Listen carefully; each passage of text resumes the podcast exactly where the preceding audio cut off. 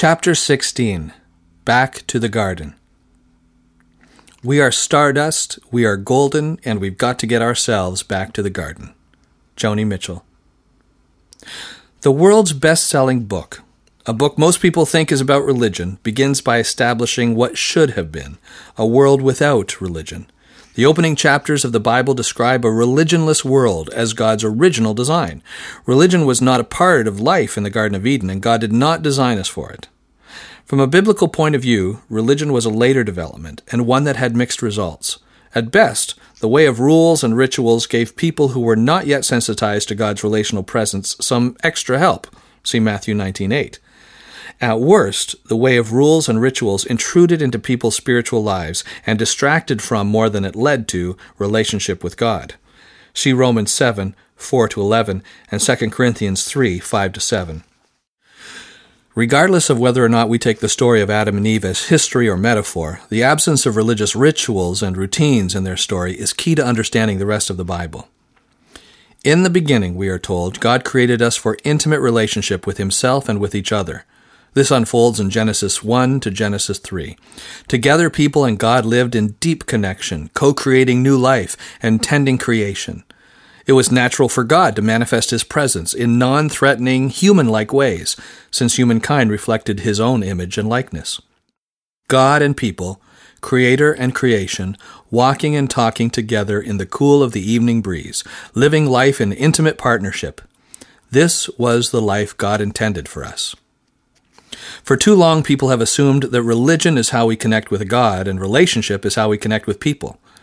The original lesson of the Bible is that our connection with God should be a lot more like our relationships with other people intimate, unscripted, authentic.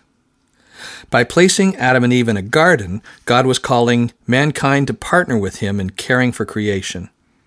A garden is a meeting place between nature and culture. It reflects both divine and human creativity, as opposed to the extremes of a city on the one hand and a forest, or jungle, depending on how tropical you like your analogies, on the other. Genesis shows us that God's original design for humanity was an intimate, purposeful relationship between himself and humanity, expressed through a co creative partnership. Like John Lennon, God imagined a place with no religion. He called it Eden and spoke it into existence. If it is true that a world without religion was God's original design, then it is also true that a world without religion is God's final goal for us. From a biblical perspective, salvation is not ultimately about going to heaven as a disembodied spirit, but about the renewal of all creation to what it should have been in the first place. See passages like Isaiah 11, 1 to 9, Isaiah 55, 1 to 13, Romans 8, 18 to 25, and 2 Peter 3, 13. Just as Adam and Eve walked and talked directly with God in the garden with no intermediating religious institution getting in the way, so the Bible says that God's desire for us is to return to experiencing a face-to-face intimacy with himself. 1 Corinthians 13:12. One day he will bring it about for all creation, but in the meantime, we can begin to experience this spiritual intimacy now. It is no surprise, then, that when Jesus arrived on the scene, he pointed people back to the garden.